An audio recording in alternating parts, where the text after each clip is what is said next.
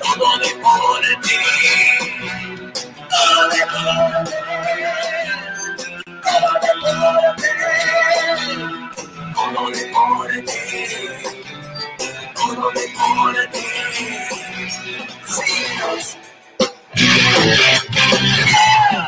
¿Qué tal amigos? Muy buenas tardes, muy pero muy buenas tardes, bienvenidas, bienvenidos a través de la 920M para mi gente, placer enorme saludarle a través de estos micrófonos en esta maravillosa tarde, caluroso día en la ciudad espacial para todos nuestros amigos de Houston y el área metropolitana en este miércoles ombligo de semana 8 de julio del año 2020, placer enorme saludarle y darle la bienvenida. Muchísima actividad deportiva la que se ha dado Ah, en los últimos eh, minutos, en las últimas horas. Mire, le platico el América y Pumas. Ayer se enfrentaron también. Ayer se enfrentaron el Atlas y Mazatlán FC. Le platicaremos cuál fue el resultado. También, por supuesto, hoy hubo actividad de fútbol en Europa. El Wolverhampton de eh, nuestro compatriota. Desafortunadamente se aleja de la Champions League Raúl Jiménez, examericanista y compañía, no pudieron, no pudieron. Les platicaremos también lo que está pasando ya finalmente con Cam Newton y el equipo de los Patriotas de Nueva Inglaterra. También, por supuesto, con el resultado del día de hoy, el Barcelona en el derby precisamente de esa ciudad, el español y el Barcelona se midieron. Le platicaremos cómo es que le fue. También el Chucky Lozano levanta la mano y dice aquí estoy, yo puedo aportar, yo puedo apoyar, tengo la calidad para hacer la diferencia. Le platicaré también, por supuesto, en, dentro del béisbol de las grandes ligas, el equipo de los Mets de Nueva York y el equipo de los Yankees ya tienen día y hora para jugar en pretemporada, bueno, más bien no en pretemporada, ya tienen día y hora para jugar en la temporada regular. Eh, será el 11 de septiembre del el 2021. Órale, abusados, ¿eh? Platicaremos esto celebrando el 20 aniversario luctuoso de los ataques de la Torre Gemela, se dio a conocer la próxima temporada, independientemente que todavía no se da el calendario del 2021, bueno, ya se dio a conocer este juego para el 11 de septiembre. Y también hablando del béisbol, la Liga Mexicana del Pacífico eh, refrenda el compromiso para realizar la temporada 2020, le platicaremos de qué se trata. Y bueno, en Orlando, Hoy inicia la MLS, también en Orlando, le platicaré, pues no hay mucha mm, alegría por el tema de la comida, hágame usted el favor, pero de eso y más le platicaremos a todos ustedes en estas eh, dos horas de transmisión. Recuerde, estamos a través de la 920 AM para mi gente, la estación que por más, ojo, fíjese bien lo que le voy a decir, la estación que por más de 20 años ha sido la voz de los hispanos en Houston. ¿Qué 20? Más de 30 años ha sido la voz de los hispanos en Houston. También, por supuesto, transmitimos para todos ustedes en el Pacífico Mexicano a través de Mega Canal, la señal de tu ciudad, a través de nuestras plataformas digitales en tododeporteonline.com. También nos puede checar, nos puede leer, ya sabe, la información al momento. Y al momento está al tiro desde la ciudad de la eterna primavera o en la capirucha en dónde exactamente, nos dirá Alejandro Ramírez. Alejandro, muy buenas tardes, como siempre, gusto saludarte. ¿Cómo estás, Bernardo? Y a ti y a todos los que nos sintonizan en tu programa. Ya estamos aquí de vuelta en la capital, vamos y venimos, pero todo tranquilo.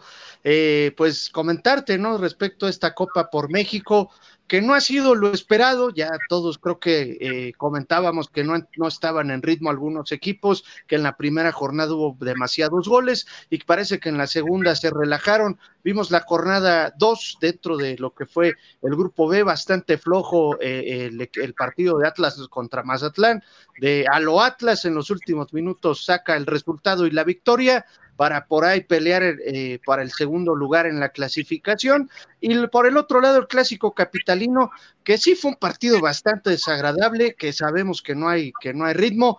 al final un conato de bronca del Piojo Herrera que no guardó su distancia.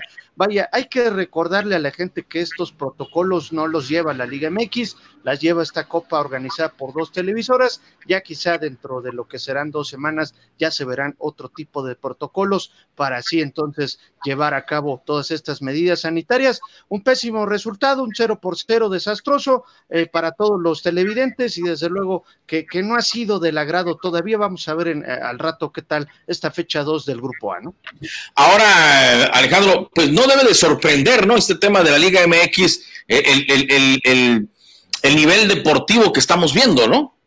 Sí, claro, no, no debe de sorprender. Recordemos que estuvieron tres meses inactivos, esto desde, mediados de marzo. Se empezaron a contagiar algunos jugadores, no de todos los planteles. Algunos se recuperaron lesionados, el caso como de América, de Toluca e incluso de Tigres, que ya también presentó eh, tres o cuatro jugadores lesionados. Eh, si bien no ha sido lo que se presupuestaba, pero recordemos que esto es pretemporada, por eso es que entran muchos jóvenes, que hay más cambios, como lo, lo hizo ayer el América eh, con un cuadro se presentó en el primer tiempo y en el segundo tiempo ya presentó demasiados jóvenes y el resto del plantel. Sin embargo, bueno, hay que esperar poco a poco el nivel, quizá ya que sea semifinal o finales de esta Copa ya podremos ver un nivel más eh, adaptado dentro de los jugadores de, eh, esta Copa y también de, de, recordarle a la gente la próxima semana pues hay esta Copa Telcel que habrá otros cuatro equipos y que este cuadrangular quizá también sea de mayor eh, ritmo de cara a lo que será la Liga MX.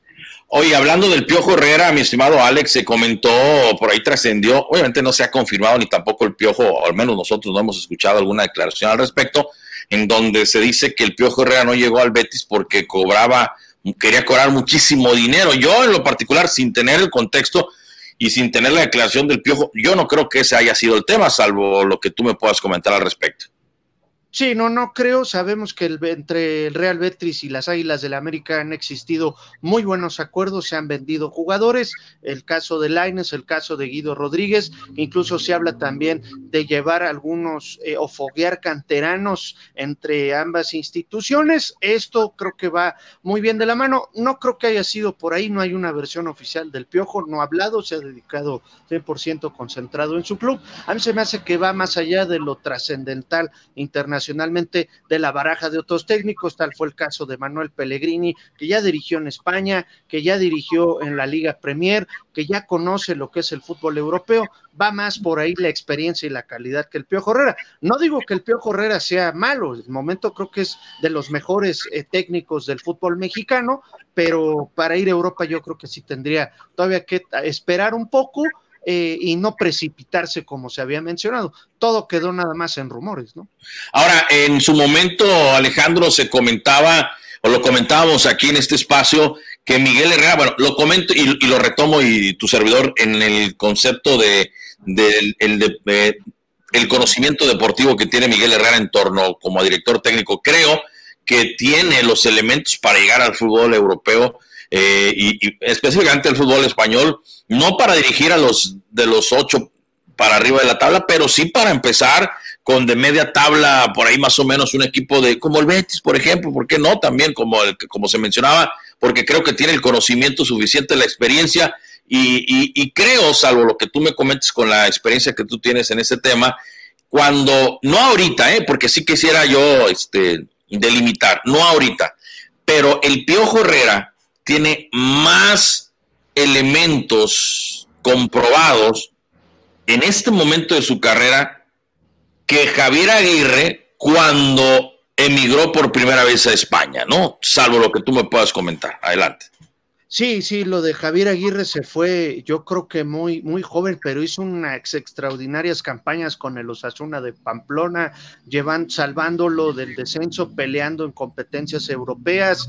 Eh, esto después de, de, aquel Mundial 2002, que hizo una gran primera parte con la selección. Su única experiencia había sido el Pachuca, pero todas estas relaciones que tuvo sí influyeron y a lo mejor también los promotores lo colocan ahí en Pamplona. Después del salto al Atlético de Madrid, que no le fue muy bien, ya estuvo en Champions League y perdió.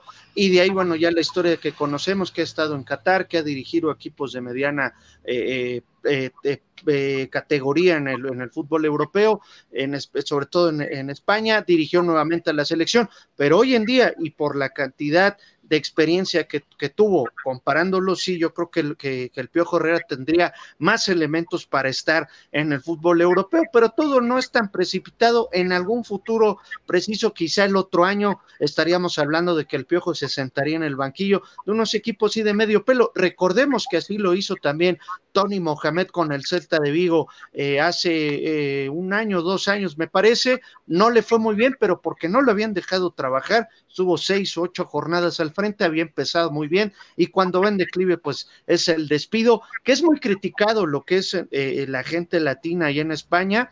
Sí te puedo decir que casi los crucifican en las primeras jornadas, pero todo lleva un proceso y me parece lo del Piojo sonó muy fuerte por las relaciones que hubo entre Betis y el América, pero tal vez le falta, eh, yo creo, un año más o un par de años más, pero yo sí te puedo asegurar que puede estar ahí el Piojo y porque ya dirigió un mundial, le fue entre comillas bien porque no llevó un proceso completo que pudo haberle ganado a, Holanda en, en, Brasil 2014, pero creo que, que, Miguel Herrera es de los, de los elementos idóneos hasta el momento y mejores mexicanos técnicos de la actualidad. ¿no? Ahora lo comentamos también, Alejandro, que el tema de la actitud violenta del piojo, digo, ayer otra vez, ¿no? Si tendrá o no tendrá razón, ese es otro tema, ¿no? O sea, o, si es eh, suficiente lo que le hicieron el día de ayer para despotricar de esa manera. El tema, Alejandro, que en nuestro contexto en México no, o sea, lo vemos hasta a veces hasta gracioso, ¿no? Hombre,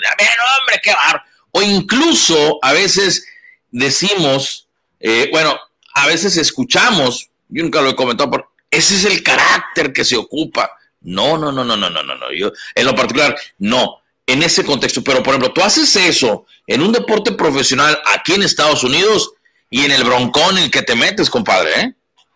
Sí, es que es muy temperamental lo del Piojo Herrera, incluso en algún momento también Ricardo Ferretti eh, con sus Tigres y así podrías decir de muchos técnicos. En su momento Hugo Sánchez, que también dirigió el Almería de España, que era muy temperamental no creo que haya sido por ahí, yo sí creo que, que, sí tiene la vara más alta, en este caso Manuel Pellegrini, para haberlo seleccionado. Y si así nos vamos con la baraja de técnicos, el propio San Paoli, ¿no? O sea, si había hecho eh, en algunos años campeón a Chile en la Copa América, para después saltar al Sevilla y del Sevilla local a Argentina, y bueno, a, do, a, dónde está ahora, ¿no? San Paoli, yo creo que sí va más por la experiencia, aunque el fútbol mexicano en Europa no se ve, más por el, el, tema de los horarios, son siete horas más para allá, cuando aquí programan los juegos son, son de madrugada y en España nadie se sentaría a verlo, a menos los mexicanos que vivan por allá, ¿no? Fieles seguidores, pero yo creo que sí, comparando con técnicos, todavía no está Miguel Herrera en ese parámetro, no digo que sea un mal técnico, es un gran técnico y ha hecho al América protagonista, eh, pero sí creo que, que, haya sido por el tema de, diferencia de técnicos con más experiencia. Y sí, lo de ayer y, de siempre, ¿no? El Piojo es muy temperamental, se mete hasta con el árbitro todo el tiempo, hasta en amistoso. Yo creo que eso, eso es lo, lo idóneo tal vez para algún club, pero ojo, lo técnico es lo que vale y la, la influencia de los jugadores dentro del campo, ¿no? Y bueno, también hoy hay actividad en la Copa, mi estimado Alejandro. Sí, en este momento está Chivas contra Tigres y más tarde en Ciudad Universitaria, el equipo de Cruz Azul y Toluca. Cruz Azul busca el segundo triunfo, dio una gran presentación entre Pumas el pasado sábado, goleando 4 por 1. Toluca pierde ante el América. Entonces me parece que poco a poco están agarrando ritmo de cara a la Liga MX, que ojo, ya se, ha, ya se habló de que va a haber fútbol todos los días en México, ¿eh? o sea, Liga MX desde el jueves al lunes, esto me parece para recuperar y va a haber la liga de expansión también de martes, miércoles y jueves, por eso es que estaban apretados los calendarios. Entonces, todos los días vamos a comer, cenar y beber fútbol, ¿no? Y en ese tema del apretado de los calendarios, eh, Alejandro, eh, eh, equipos como el Puebla habían comentado eh, que pues no les convenía cómo les estaba tocando el, el, el, el, rol de juegos, porque en las primeras jornadas les tocaba recibir a algunos al América, específicamente el caso del Puebla, ¿no? Al América le tocaba recibir al América al Puebla en las primeras jornadas y pues e, ese es prácticamente eh, eh, eh, su agosto, ¿no? El agosto del Puebla, el agosto de, por ejemplo, de, de, de los Tuzos, del Querétaro, o sea, es, es cuando va el América a esas plazas, le suben el precio, venden lo que no venden en 10 juegos, ¿no? Sí, en toda la temporada, ¿no? Y hablemos de todos los clubes participantes de media tabla, Querétaro, ahora Mazatlán, el Atlas, van los cuatro grandes a, visitarlos y claro, ahí es donde eh, recuperan el boletaje en la temporada porque no van eh, todos los aficionados, a lo mejor sí los que son fieles cada, cada que es local su equipo, pero no te viste tanto si van los cuatro grandes, nomás si va América y Guadalajara, pues se llenan las plazas y abarrotadas. Entonces, claro, eso fue el desacuerdo en decir, oye, ¿por qué luego, luego me vas a programar contra estos equipos? Cuando espérate que tal vez si llegara a bajar la curva de la pandemia, cuando ya reciban algunos seguidores, entonces sí funcionaría pues de después de la mitad de la temporada, ¿no? Eso fue el desacuerdo más allá de que se empalmara con esta liga de expansión, que, que a mi punto de vista será atractiva, sí, pero no, no va a ir el América, ¿no? A jugar contra ellos. Efectivamente. Mi estimado Alejandro, un abrazo hasta la Ciudad de México, cuídate mucho y mucha, pero mucha precaución. Estamos en contacto dándole seguimiento a esta copa. A este fin de semana se activa otra. Eh, ¿Este fin de semana o el otro fin de semana? Este... A, a, partir del martes, del 14 al 17, es la copa ahí en León, un cuadrangular el León, perfectamente. Ahí está. Un abrazo, Alejandro, hasta la Ciudad de México. Abrazo, saludos. Saludos, ahí está Alejandro Ramírez desde la capital de la República Mexicana y de la capital de la República Mexicana nos vamos hasta alguna parte de la ciudad de Houston, porque ahí está nuestro compañero y amigo Francisco Villalobos. Francisco, muy buenas tardes. ¿Por qué me cortas al afgano sin que me pueda despedir de él, por favor? Uno de mis prodigios más grandes del periodismo, caray. Me quitas ese gusto de saludar al afgano. No, ya, dale, dale. Oye, este, oye, Francisco, eh, bueno, ya lo dijiste tú, además que ya ni lo repita. Ahí está, mejor. Este, un abrazo. ¿En qué parte de la ciudad de Houston te encuentras, Francisco? No me hagan, no me hagan reír luego, porque vamos a entrar a temas serios, por favor, compañero. Luego se ve más mi papá, la que me caigo esta toma, compañero. Estamos aquí en la parte oeste de la ciudad de Houston. Este, acabamos de regresar, bueno, un día bastante caluroso, casi estamos llegando a la sensación térmica de 38 grados centígrados aquí en la ciudad espacial. Este, subimos en el Midnight Park para la actividad de los Astros de Houston que siguen con su campamento de verano, este Spring Training 2.0, rumbo al Opening Day contra los Marineros de Seattle en aproximadamente 14 días, creo que es el 28, ¿no, compañero? Y este, y pues, o sea, este, pues algo muy padre y un día muy ocupado.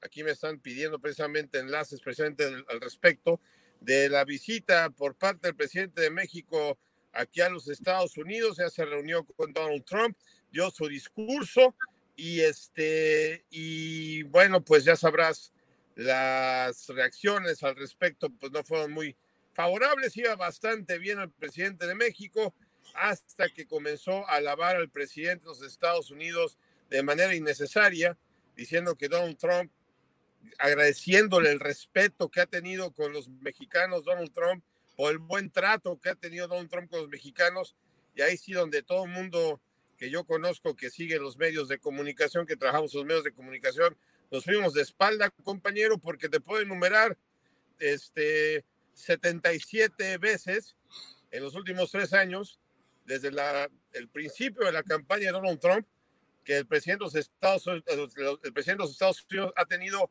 todo menos respeto a la gente mexicana, tanto la que vive en la República Mexicana como las que vivimos aquí de ese lado de la frontera.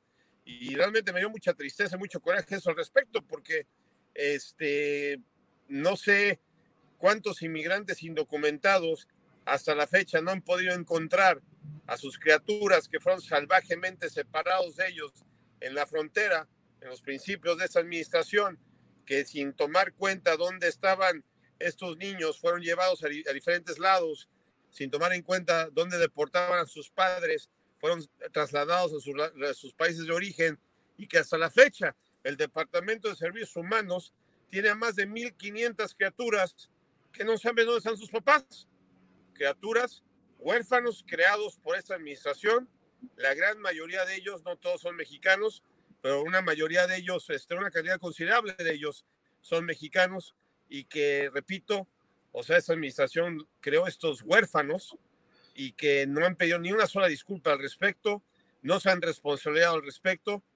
Y hoy el presidente de México le dio en la casa de Donald Trump las gracias al presidente de los Estados Unidos por ese trato lleno de respeto y amor a la, a la, a la comunidad mexicana. O sea, francamente, no entiendo.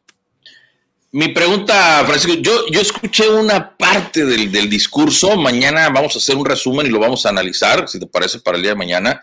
Por la premura no lo hicimos el día de hoy, pero eh, escuché una parte, número uno, escucho a Andrés Manuel López Obrador, hiladito, ¿eh? Hiladito, o sea... Eh, iba bien, o sea, iba bien. Yo también yo lo estaba escuchando, lo escuché completito, iba bien. O sea, Ahora, yo digo, ah, si la pregunta para ti. No fuera, no, fuera, no fuera, una agonía escucharlas. Sí, no, iba muy bien. La pregunta para ti, para la gente que nos escucha con todo el debido respeto, es: ¿tenía necesidad? Porque en política hay cosas que tienes que hacer aunque no lo quieras. Te, acuérdate que uno de los, um, de los dichos que hay en el argot de la política es: para entrar en la política tienes que tragar este, sin hacer gestos, sin hacer gestos, ¿no? Bueno, cuando es necesario, la pregunta es, ¿era necesario que Andrés Manuel López Obrador dijera parte de ese discurso que tú comentas en este momento, de dar las gracias a Donald Trump por cómo se portaba con los mexicanos? ¿Sí? Porque sí es cierto que Donald Trump le entró al quite con lo del petróleo, y sí es cierto, eh, algunos detalles que por ahí están, lo del, Tratado de Libre Comercio, es cierto, o sea, pero en lo general, eh, la, ciudadanía tendrá realmente los elementos para decir, es que era necesario que el presidente le diera las gracias por lo que ha hecho en ese sentido a Donald Trump. Ahí te va, compañero. Déjame agarrar vuelo, por favor, que por eso le Adelante. ganas a la universidad con mi título de ciencias políticas. Mira, en primer lugar, o sea, vamos a quitar el hecho de que me caiga gordo Donald Trump y que el presidente de México no me caiga muy bien, que digamos. Vamos a quitar eso a un lado. Mi opinión es irrelevante al respecto. Simplemente el primer ministro Justin Trudeau de Canadá, que también lo invitaron, que también es miembro del Tratado de Libre Comercio, que también venía al caso la invitación y su presencia. Él no viene, por dos razones. Primero que nada, estamos en plena pandemia y sabe que estos dos individuos no creen en el cubrebocas. Él sí, él ya le dio coronavirus, no quiere que le vuelva a dar y él sí porta su cubrebocas mostrando un ejemplo ante Canadá y aparte los números lo respaldan. Canadá, entre México y Estados Unidos, tiene la curva doble, este, doblegada y tiene la, la, pandemia bajo relativo control, bueno, bajo muchísimo control si lo comparas entre Estados Unidos y México, pero si lo comparas con el resto, con Europa, por ejemplo, todavía tiene que hacer trabajo Canadá, pero va muy bien Canadá. Segundo, ve las encuestas. Sabe que Donald Trump le quedan 123 días de presidencia. Sabe que este Joe Biden va a arrasar con las elecciones este mes de noviembre. Toco madera, me persino y doy gracias a Dios al respecto. Se me hacen largos los días para que llegue noviembre número 3. Tercero, sabiendo esos dos factores, ¿a qué va? ¿A el único inútil que es el que tenga la máscara puesta? ¿A tenerle que soportar los discursos de una persona que ya no va a estar? Y, y aparte, por su presencia, en cierto modo, no ofender porque Biden no es tan chiquito, pero el hecho de tener su presencia ahí y estar con Donald Trump, al final de cuentas estás ayudándolo, lo estás legitimizándolo, cuando Trudeau se acuerda perfectamente bien cómo amenazó Trump a Canadá con aranceles, cómo lo criticó Trump a, a, a Trudeau, etcétera, etcétera. O sea, por lo menos Trudeau tuvo la dignidad de no venir porque tiene memoria y se acuerda quién es Donald Trump y sabe que Donald Trump es una especie en extinción. López Obrador, él también ve las mismas encuestas.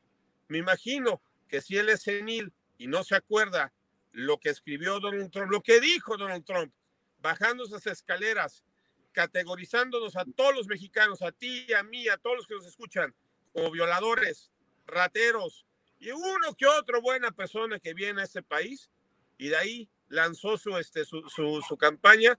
Y no sé cuántos discursos burlándose, diciendo que México va a pagar por el muro, este y demás, etcétera, etcétera, y además amenazando a México con fuertes aranceles, con cerrar la frontera y todo lo que eso constituye como consecuencia económica, política y moral y social y de seguridad al gobierno mexicano si no controlaba el flujo de inmigrantes. O sea, bajo pistola, compañero. Bajo pistola. O controlas a los inmigrantes que vienen por tu país, forzando que la nueva y creada este, Guardia Nacional se convierta en un brazo de la Procuraduría Federal de Inmigración y Control de Aduanas los Estados Unidos a costo del egrario mexicano. Me imagino que salió bastante carito. Si aquí cada soldado le costaba a Estados Unidos, cada soldado, poner en la frontera le costaba 20 mil dólares al gobierno norteamericano cada semana por soldado, me imagino que en México no sale tan caro, pero tampoco sale gratis. Y es dinero del egrario mexicano que está pagando por curar la frontera de, de los Estados Unidos. Aparte de mandarle a todos los inmigrantes que Estados Unidos deporta, en lugar de mandarlos a su país, se los está mandando a México, donde el DIF, donde autoridades mexicanas, donde gobiernos del Estado tienen que pagar de su lana para cuidar a esos pobres hombres, mujeres y niños varados en la frontera con Estados Unidos. O sea, así me puedo ir por varios ejemplos. ahora, Francisco. Una amenaza, Bernardo. Ahora, ese es el... bajo el país. ¿Eso le llama respeto? ¿Eso le llamas cariño? ¿Eso le llama ser amigo? Ok, eso es en la parte del discurso que comentó Andrés Manuel López Obrador, que sin duda da, eh, dio el día de hoy mucha carne, mucha carne para comer este, durante, si quieres tú, los próximos 15 días en torno a esta visita que tuvo. Pregunta, ¿algo positivo que haya dejado desde tu óptica la visita de Andrés Manuel López Obrador, lejos o fuera del discurso este que se aventó al final? Bueno, ¿cómo cerró? Pues cerró mal, ¿no? Este, pero eh, algo positivo que haya dejado esta visita del presidente de México a los Estados bueno, Unidos. La noche, la noche es joven, ¿eh? Todavía están cenando. Es otra, ¿eh? Esa es otra. Toda la mafia del poder, toda la mafia del poder que criticaba el presidente López Obrador, presentes en la cena presidencial, valga la redundancia, este, con Donald Trump. Televisa, Grupo Azteca, Teoteva Azteca, Grupo Imagen. Hasta Carlos Han estaba ahí, ¿no? Todos, todos están ahí cenando, lo cual, por el lado económico, qué padre, qué bueno, que generen lana, que se junten empresarios gringos con empresarios mexicanos, queda todo dar. Por el lado ideológico, que siempre ha vendido ser el caudillo de los pobres y a toda esta gente que le echó este, este, ¿cómo se llama? Rielo a sus ataques. Ojalá, ojalá que estando en esa cena, que estando todos los empresarios juntos en el mismo lugar y que el amigo Donald Trump le, le abra los ojos a López Obrador a la importancia de la inversión extranjera en México, ojalá que eso sea algo positivo. Hasta lo que yo he visto hasta el momento y solo por el momento, pues qué padre que le mandó, que le puso flores a Abraham Lincoln, gran presidente. No hubiera puesto ese ángulo de la foto que se hizo Vidal, viendo a López Obrador chiquito contra Abraham Lincoln. Cualquier persona ese ángulo se ve chiquitito junto al gran presidente Lincoln. La foto era por otro ángulo, pero eso es cuestión de estética. Muy bueno que haya tocado el himno nacional ante el monumento de, este, de Benito Juárez, muy padre, muy bien. Malo que no hayan enfrentado a la prensa, pero no tienen un pelo de tarugo los dos, porque saben que la pregunta iba a ser, oigan, ¿y México va a pagar por el muro? Oigan, ¿qué pasó con los inmigrantes que dice Villalobos que los separaron a los niños de sus padres? Entre otras preguntas incómodas. Y, este, y pues la detención del gobernador César Duarte, que casualmente hoy, de todos los días que ha estado el señor en Miami, no sé cuánto tiempo, hoy, cuando el presidente estaba en la Casa Blanca, le llegan con la noticia al canciller Ebrard que el ex gobernador de Chihuahua ha sido detenido por fuerzas federales norteamericanas después de estar en Miami no sé cuánto tiempo. Hoy le dan ese regalito a López Obrador.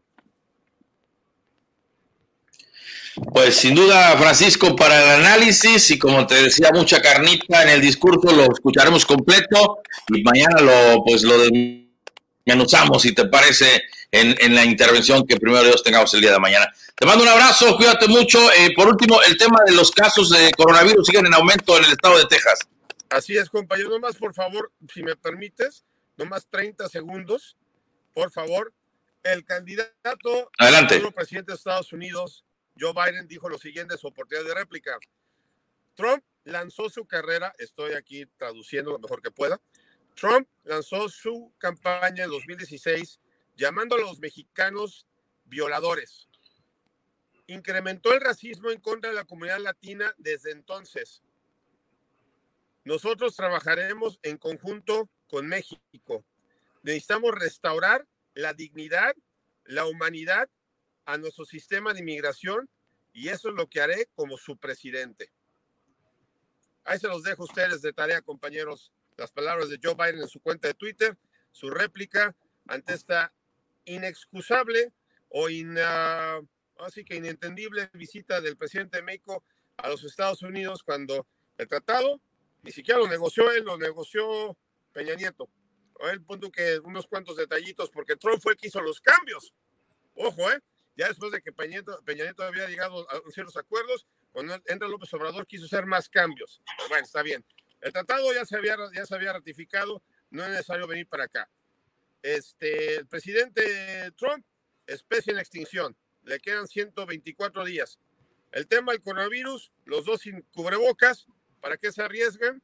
Y un tema que están perdiendo esta guerra con los números, que ayer, como me acabas de preguntar, son 10 mil nuevos casos que se registraron ayer en Texas. Estoy aquí buscando las cifras más, más, más, más nuevecitas para ti, compañero. Ya ves que estuvimos en la unidad de coronavirus del United Medical, United Memorial Medical Center este domingo. Oye, Francisco, antes de, de que me comentes los números eh, que tenemos, eh, eh, otra parte que escuché yo, tanto de Donald Trump como de Andrés Manuel López Obrador, es que en el mundo de ellos, sí, están haciendo las cosas muy bien en contra del coronavirus y que están eh, eh, a punto de salir de, de, de, de este problema mundial. ¿Alguna vez has conocido a un familiar, un amigo que tenga un problema de drogas o de alcohol y que hace cuenta diga, no, yo no tengo ningún problema? Y ves que le quitan la licencia. Sí, sí, claro, claro. O que le, o que le quitan el, o que la, la, la mujer lo deja, o que lo corren del trabajo porque llega tarde, llega crudo. O sea, estos dos, estos dos individuos, in, insisto, vamos a quitar un punto y aparte mi sentir hacia ellos. Simplemente a la gente que les cae bien, a estas, estas dos personas o que apoyan a estas dos personas, los invito a algo que, algo que podemos hacer en común los, todos, todos que estamos aquí escuchando y es la ciencia. Los números no mienten. Los números no tienen ni tendencia partidista, ni los números inventó la gente de Trump, ni la gente de López Obrador, ni yo. Los números son claros.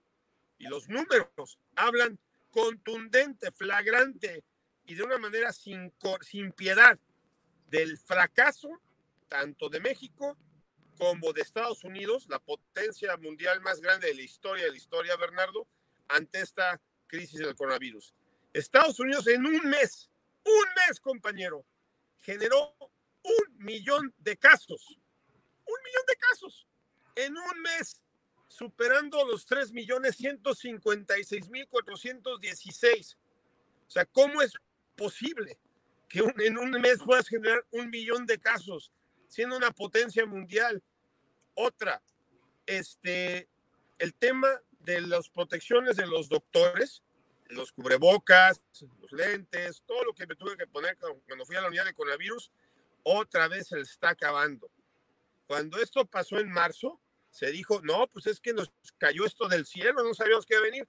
Vale, lo tuviste marzo, abril, mayo, junio, julio, y que se está acabando esto otra vez.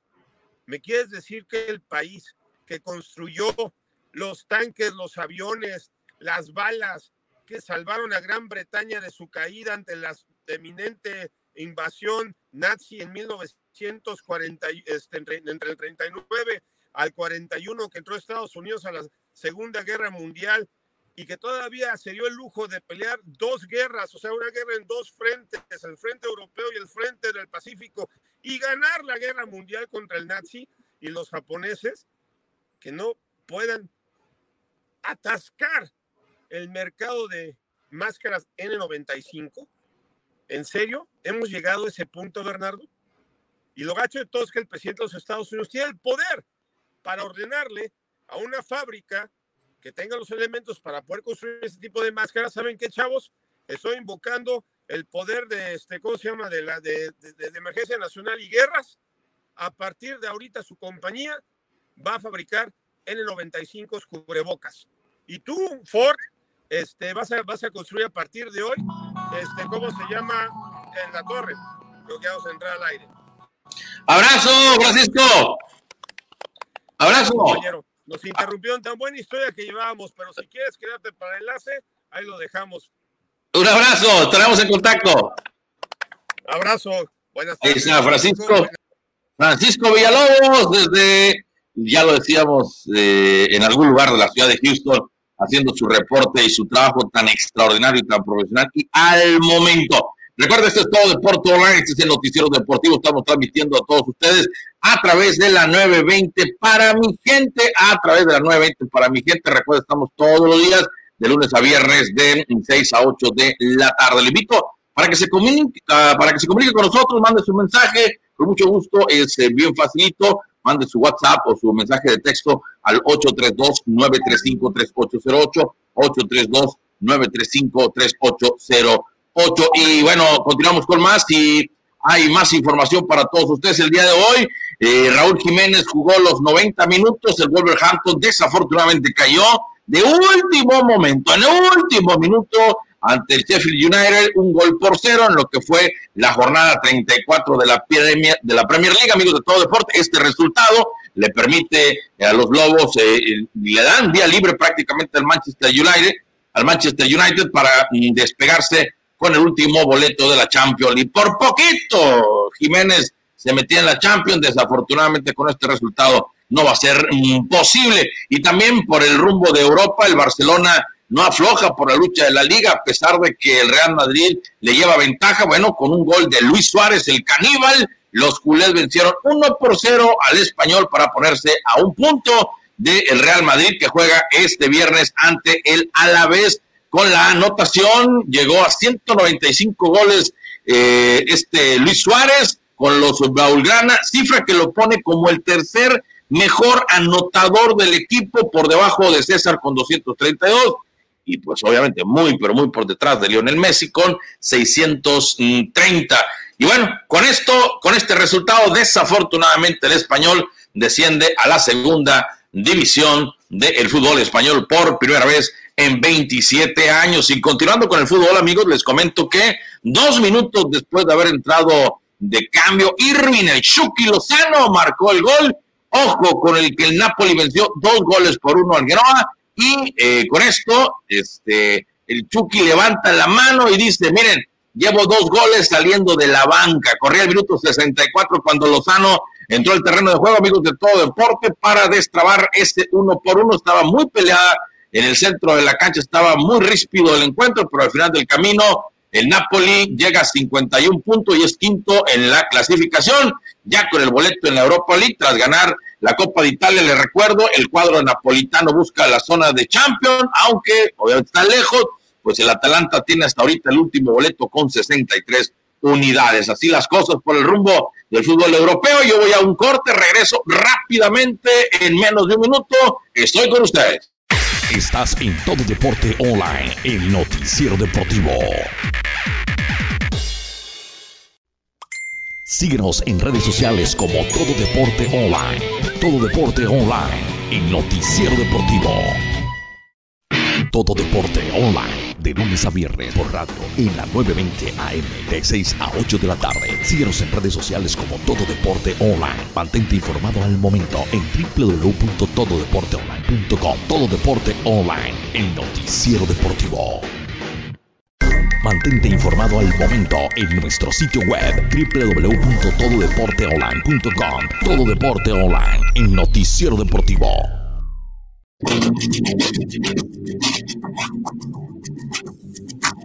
Bueno, de regreso. Gracias por continuar con nosotros. Recuerda, este es todo Deporte Online. Ese es el noticiero deportivo. Gracias a nuestros amigos que están dándole, dándole like a la transmisión, a los que están compartiendo también la transmisión. Gracias por estar con nosotros. Recuerda que estamos a través de la 920 AM para mi gente, para todo Houston, el área metropolitana. Gracias por estar con nosotros.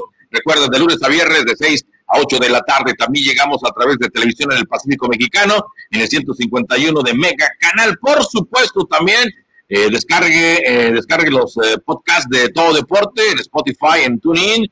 Por supuesto, estamos con todos ustedes. Y también le invito para que visite nuestro sitio de internet, tododeporteonline.com. Y nos vamos rápidamente, si le parece, al rey de los deportes, porque los Mets en Nueva York, les platicaba, recibirán a los Yankees el 11 de septiembre del 2021. Ojo, 2021, cuando pues se cumpla el desafortunado aniversario, ¿verdad? Obviamente, al, el aniversario luctuoso, el vigésimo aniversario luctuoso de, eh, debido a, o derivado del ataque a las Torres eh, Gemelas. Así eh, lo han dado a conocer fuentes cercanas al béisbol de las grandes ligas. Se informó que van a jugar en City en el City el que casa del equipo de los Mets. El juego va a tener varias actividades en torno. Todavía no se da, obviamente, a conocer el calendario del 2021, pero este juego ya está pactado, es lo que comentan fuentes, insisto, cercanas a el béisbol de las grandes ligas. Y hablando de béisbol, nos vamos al béisbol de la Liga Mexicana del Pacífico, comentarle que los 10 equipos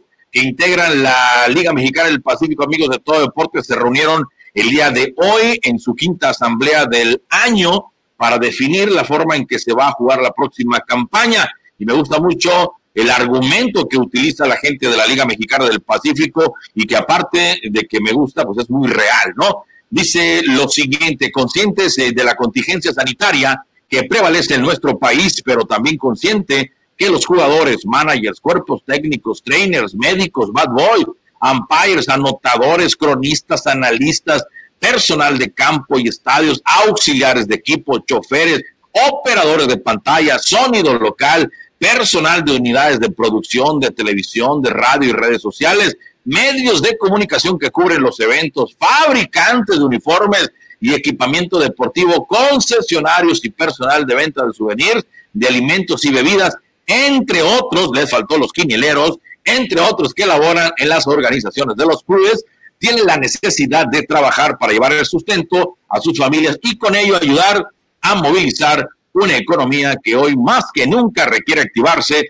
para así beneficiar de manera indirecta a otros sectores como lo son líneas aéreas, hoteles, restaurantes, taxis, proveedores de alimentos, etcétera. Y es por todos ellos que la Liga Mexicana del Pacífico ha decidido llevar a cabo la próxima temporada en las mejores condiciones eh, posibles, extremando, dice el boletín, cuidado de salud de todos los involucrados mediante estrictos protocolos que se han trabajado detalladamente con especialistas de la salud y que serán revisados y autorizados por las autoridades correspondientes para con ello poder iniciar la próxima temporada en la segunda semana de octubre. Y dice el licenciado Omar Canizales Soto, presidente de la Liga Mexicana del Pacífico, lo siguiente, agradezco a los dueños de los equipos el grado de compromiso que muestran ante este escenario complejo, su compromiso con los jugadores, staff, colaboradores y las comunidades donde participan los han inspirado a hacer esfuerzos extraordinarios para llevar a cabo nuestra próxima temporada, incluso a costa de tener pérdidas económicas. Continúa el licenciado Canizales comentando, tenemos puesta la mira en iniciar nuestra temporada atendiendo todas las recomendaciones que imponen estos tiempos y que están siendo puntualmente señaladas por las autoridades federales y de los estados. Son estas indicaciones las que están marcando la ruta en los trabajos de preparación de cada club, teniendo en mente como prioridad la salud de los jugadores, nuestros aficionados y en general a todas las comunidades en las que estamos presentes. Finalizó precisamente el presidente de la Liga Mexicana del Pacífico, Omar Canizales. Así las cosas. Y hablando de esto, amigos, quiero compartir con ustedes este, este video de un hombre al cual admiro muchísimo y yo creo que mucha gente también lo admira y mucha gente ha bailado con él, con sus canciones, en algún momento obviamente como fundador de la banda El Recodo de Don Cruz Lizárraga, ya posteriormente eh, Don Germán Lizárraga haciendo su propia... Tranquilo, Don Germán, tranquilo, no se me aloque, espérame tantito, pero ahorita nos, ahorita nos, nos, emparejamos, eres Don Germán. Decíamos, este, este Don Germán Lizárraga, a ver, estamos teniendo problemas aquí con, con el audio de Don Germán Lizárraga. Hoy ahora con su banda Estrellas de Sinaloa, y yo recuerdo, tengo, tengo una, una una, me pasó algo, ¿no? Con, con don Germán en, en, en, aquellos tiempos cuando su servidor iniciaba todo deporte, estábamos en la cabina de la, de la 1030 AM, eh, que en aquellos entonces se llamaba Radio Fama, que fue pues ya la primera estación donde trabajé ya de manera formal, ya permanente.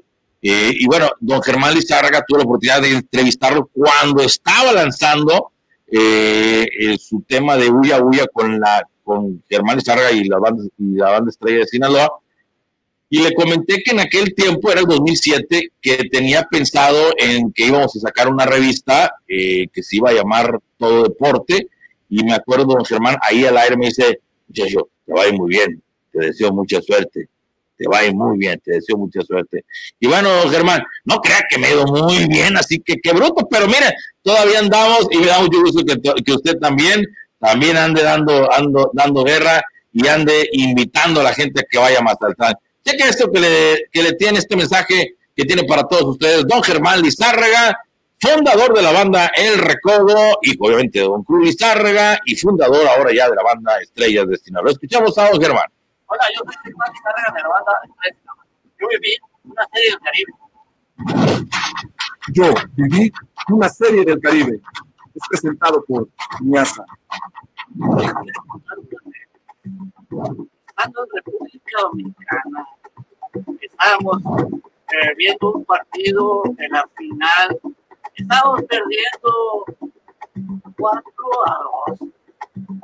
Ya en la octava entrada. Inclusive el, el dueño del equipo el ordenado le estaba diciendo que vaya sin embargo, con dos outs, se envasó uno por error, no otro que pegó un correcto. Y luego vino uno que pegó el jorrón para ganar. Pero ¿a qué voy? Porque cuando este señor pegó el jorrón, alguien me pidió a mí tomarse una fotografía conmigo y no vi el jorrón hasta que escuché la ganadería que había ganado a México. Yo voy a quitar para que en 2021 se vengan aquí del puerto más bello del mundo, Mazatlán, porque aquí va a ser la serie del Caribe. ¡Huya, huya! Hola, yo soy Germán Carrera de la banda Yo viví una serie del Caribe. Yo viví una serie del Caribe. Es presentado por ¡Ahí está! Yo viví una serie del Caribe, dice don Germán Lizarra. Yo también he vivido varias series del Caribe y amigos aficionados, amigos de Houston, el área metropolitana. En el Pacífico no tengo que decirles, pero aquí en Houston, en el área metropolitana, les tengo que decir, les tengo que avisar que, bueno, si este maldito mendigo y desgraciado coronavirus lo permite, la verdad no se lo puede perder la serie del Caribe. Vamos a ver en qué realidad estamos por allá en el mes de octubre, perdón, en el mes de febrero, a principios del mes de febrero es donde se juega en la primer, el primer fin de semana de febrero, es cuando se juega la Serie del Caribe. Esperemos que todo esté de mejor manera y que podamos ya poder estar, eh, que podamos ya estar, perdón, eh, asistiendo a los parques de pelota, a las canchas de básquetbol, en fin. Pero bueno, el día de hoy, hablando de rodar las pelotas, el día de hoy la Major League Soccer vuelve, amigos de todo deporte, hoy a la competencia con el torneo MLS is back. Así como usted lo escucha, hoy hay actividad, sí, eh, y bueno, hay jugadores importantes mexicanos que estarán retomando la actividad con la MLS como Javier Chicharito Hernández, Rodolfo Pizarro, Alan Pulido, también estará Osvaldo Alanis. Después de cuatro meses, amigos de todo deporte, por fin van a tener la oportunidad de jugar de nueva cuenta. Acuérdese usted que se desarrollaron dos jornadas solamente, todo eso se va a llevar a cabo en Orlando. Y bueno, el gran ausente, el mexicano, el gran ausente mexicano será ni más ni menos que Carlitos Vela, el MVP de la temporada pasada con el LA el Fútbol Club, desafortunadamente para todos sus seguidores y para el equipo mismo, ha decidido no tomar actividad.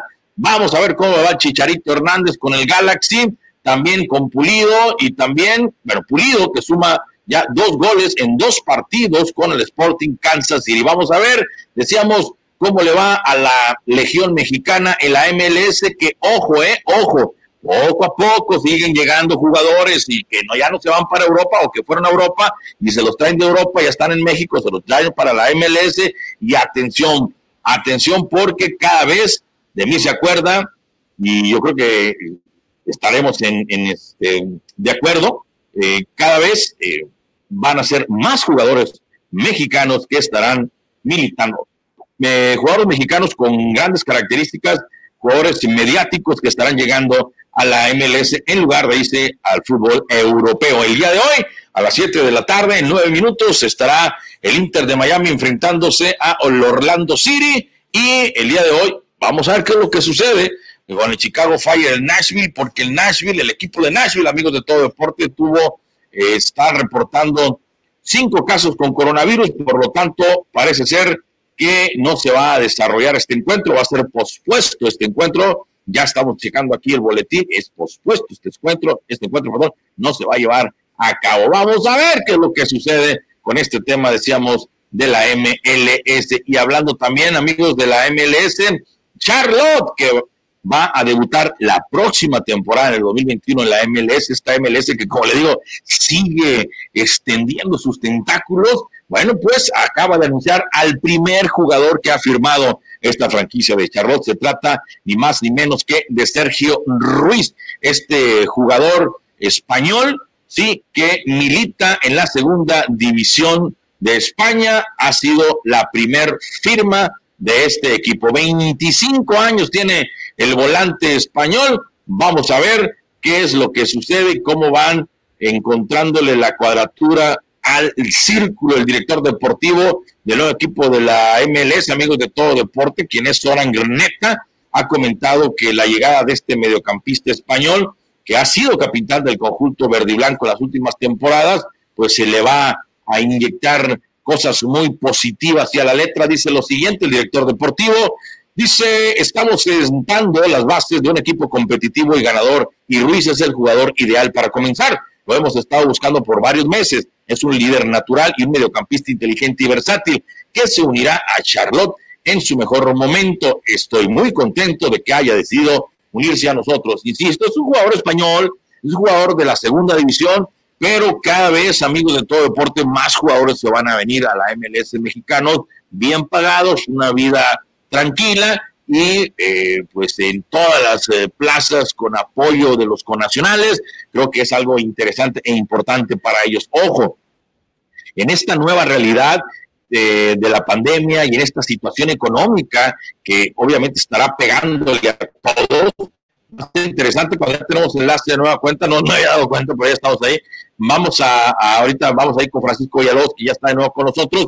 Decíamos, en esta nueva realidad tendrán que entender y buscarle nuevas opciones. Y ojo, eh, porque por ejemplo, la gente del fútbol español, amigos de todo deporte, ha, Mm, la gente de, de, mercadeo del fútbol de la liga, de la liga, la liga española, han comentado que están pues teniendo reuniones, eh, viendo la manera de convencer a otros equipos de la liga española a que volteen a México y que se lleven jugadores mexicanos porque se han dado cuenta del repunte que tienen las ventas, la cuestión de los derechos de televisión al momento de tener mexicanos en el fútbol español. Y con esta nueva realidad que tenemos y de dónde saco dinero, todas las ligas tendrán que eh, ingeniárselas para tomar dinero de otros lugares. Bueno, esta idea que tiene la gente de mercadeo de la liga, pues no suena descabellada y tiene mucha, pero mucha realidad. Pero bueno, nos vamos con Francisco Villalobos, nos enlazamos de nueva cuenta. Francisco, estamos de nuevo contigo. Adelante, compadre. No le quites el temple de los deportes, por favor, compañero. Sí mencionaste a Pizarro, ¿verdad? En tu Legión Mexicana, ¿verdad? Claro que sí. Bueno, pues o sea, este, imagínate, estás mencionando la situación ahorita de este equipo que ya desde Nashville, y me lo mencionaste, que ya declaró cinco jugadores este, con el coronavirus, ya ves lo que le pasó a Dallas, Dallas FC, este, bien lo había comentado el señor Clark, de esta situación de que este, el MLS está fallando flagrantemente en este experimento, en esta burbuja, y este, y bueno, pues o sea, esto lo está reflejando claramente ahorita aquí en la en los resultados, o sea, de que tener que suspender un partido de, en, su en este en este torneo que se llama precisamente MLS is back, pues no, no está de regreso, o sea, está mostrando ese tipo de problemas y pues este a ver qué cómo le afecta eso a esta joven joven liga y pues qué bueno por, el, por la ciudad de Charlotte que ya está este también de inaugurando esa nueva posibilidad. Hay muchos hispanos, muchos mexicanos allá en Carolina del Norte. Charlotte es muy bonito, divino, un lugar muy padre este, donde vivir, más barato que vivir en Houston y una comunidad pues que tiene una, una fanaticada deportiva, este, lo tuvo ahí con las, lo tiene, quiero decir, con las Panteras de Carolina del Norte y pues bueno, y también obviamente con la, el equipo de Michael Jordan que está también ahí en este, Charlotte entonces, yo pienso que una, este complemento de un equipo en la MLS, ya cuando acabe esta cruda realidad que estamos viviendo, le va a ir perfecta, perfectamente bien. ¿Ya platicaste del béisbol o, todavía no, compañero? Ya nos lamentamos del béisbol. Nomás ahorita recordando, porque ya tenemos 45 eh, segundos para irnos. Hablando del fútbol americano que ahorita comentabas tú de Charlotte, Carl Newton, precisamente. Charlotte, Charlotte, Charlotte, Charlotte. Eh, Cam Newton ya está confirmado, ya está firmado con el equipo de los Patriotas de Nueva Inglaterra y el joven va, bueno, ya ni tan joven, va a poder ganar, si cumple con todos los objetivos, como ya lo comentabas tú, 7.5 millones de dólares. Que es una caricatura los 500 millones en 10 años que va, a ganar el otro compañero, pero este, yo pienso que es una buena oportunidad para Cam Newton, que yo creo que le faltó eso, o sea, muchísimo talento.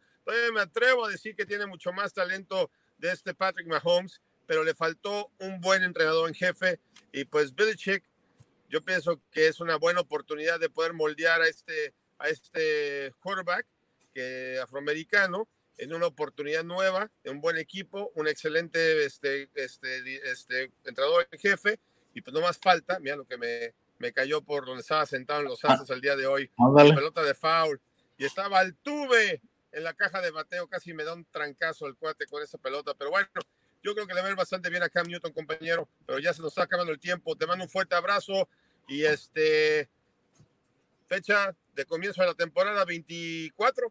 24 de julio contra los marineros de Seattle. Ahí sí vas a estar, no le saques, hombre. No te va a pasar nada, hombre. ponte un cubrebocas. No, ya, ya, este, ya me hice la prueba, ya me hice la prueba y salimos afortunadamente negativos. Así que. es todo muy bien. Mala hierba nunca muere, caray. No le busques. ¿Qué dices tú?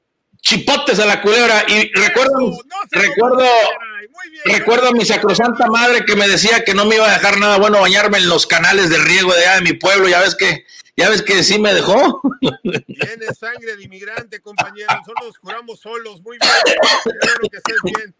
Un abrazo, un abrazo, Francisco. Que tengas una bonita tarde. Mañana lo checamos. Abrazo, cuídate mucho. Un abrazo, cuídate mucho. Hasta pronto. Vamos a la pausa. Nosotros regresamos con más. Recuerda, este es todo Deporte Online. Este es el noticiero deportivo. Hoy un corte regreso. Estás en todo Deporte Online, el noticiero deportivo. Síguenos en redes sociales como Todo Deporte Online. Todo Deporte Online, el noticiero deportivo.